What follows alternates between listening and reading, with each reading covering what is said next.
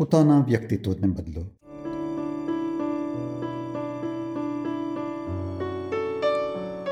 પોતાને બદલવું એ આપણા પોતાના હાથમાં છે.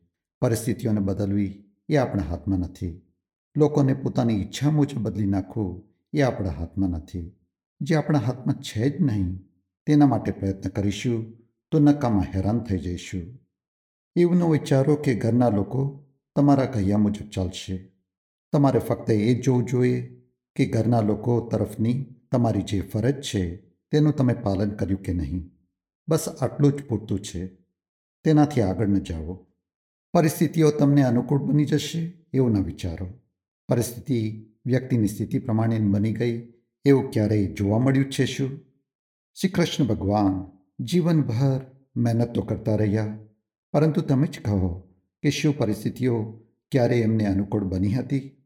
કુળમાં ઝઘડો થયો અને બધા લોકો માર્યા ગયા. આખરે બહુ જ મહેનતથી જે રાજપાટ બનાવ્યું હતું તે સુદામાને સોંપી દેવું પડ્યું. પરિસ્થિતિઓ ભગવાનને પણ અનુકૂળ બની નથી. તો તમે જ કહો કે શું તમારી પરિસ્થિતિઓ તમને અનુકૂળ બની જશે? જો તમે સપનું જોતા હો કે તમારી ધારેલી ઈચ્છાઓ પૂરી થઈ જશે અને પરિસ્થિતિઓ તમારી ઈચ્છા મુજબની બની જશે, તો એવું થવાનું નથી. અને તમારે એવું વિચારોનું બંધ કરી દેવું જોઈએ. આ દુનિયા તમારા માટે નથી બની. પોતાની ઈચ્છાઓ પૂરી કરવા માટે તમને પોતાની પાત્રતાની અને કરેલા પુણ્યની કમાણીની જરૂર પડશે. એ ન હોય તો તમારે શા માટે વિચારવું જોઈએ કે બધું જ તમારી ઈચ્છા મુજબ થઈ જશે? તમે પોતાને બદલી નાખો. શું બદલવાનું છે? ગળા હોય તો જુવાન બની જઈએ. ના, એ આપણા હાથમાં નથી. આ શરીરને પ્રકૃતિએ બનાવ્યું છે. અને પ્રકૃતિ તેની માલિક છે. તે જ્યારે ઈચ્છે ત્યારે જન્મ આપે છે અને જ્યારે ઈચ્છે ત્યારે જીવનને સમેટી લે છે. શું તમે પ્રકૃતિના માલિક છો? શું ગડપણને જુવાનીમાં બદલી શકાય છે? ના. શું મોતને જીવનમાં બદલી શકાય છે? ના. માનવીની પણ હદ છે અને તમારી જે હદ છે તેની અંદરની જ વાત કરો.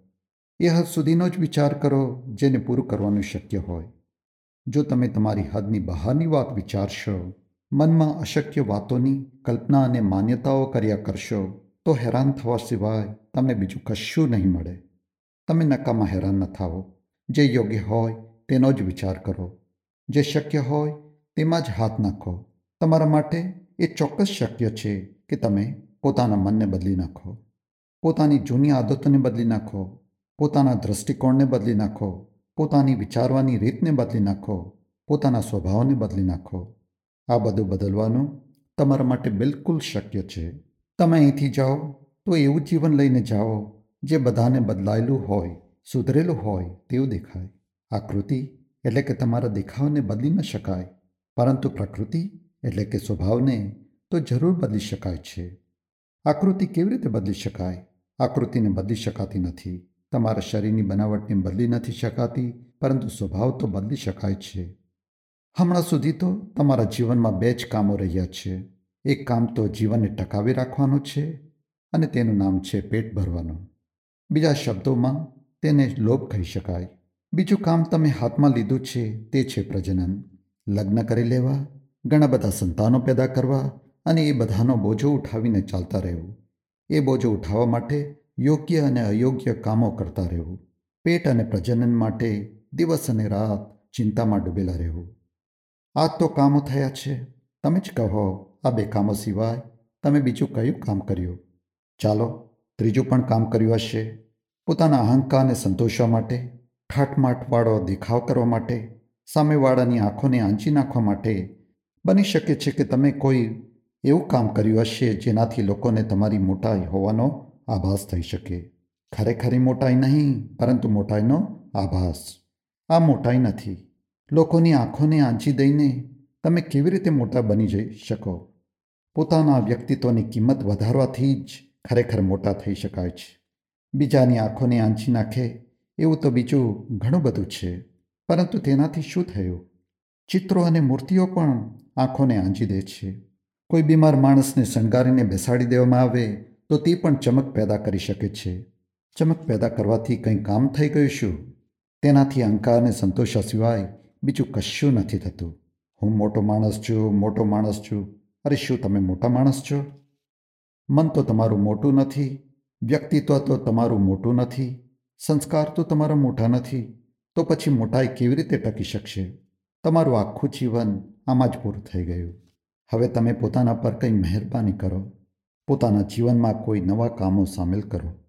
આપણે પોતાનો સ્વભાવ બદલી નાખીએ, પોતાના વિચારોને બદલી નાખીએ, પોતાનું આચરણ બદલી નાખીએ, કુટુંબ તરફનો પોતાનો દૃષ્ટિકોણ બદલી નાખીએ, પોતાની વિચારવાની રીતને બદલી નાખીએ.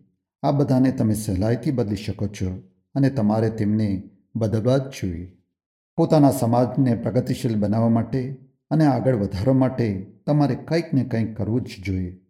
જો તમે આવો નિશ્ચય કરીને અહીંથી જશો, તમારા માટે આવો કોઈ સરસ કાર્યક્રમ બનાવીને જશો અને ઘરે પહોંચીને તરત જ એ કામોમાં લાગી જશો, તો હું કહીશ કે તમારું ભવિષ્ય એટલું બધું શાનદાર બની જશે કે તમને પોતાને એ જોઈને આશ્ચર્ય થશે અને તમારા સંપર્કમાં જે કોઈ આવશે તે પણ કહેશે કે આ માણસનો કાયકલ્પ થઈ ગયો. તેના જીવનમાં બહુ જ મોટો સુધારો થઈ ગયો. જો તમે આવું કરી શકો, તો તમારું આ શિબિરમાં આવવાનું સાર્થક થઈ જશે આજની વાત સમાપ્ત ઓમ શાંતિ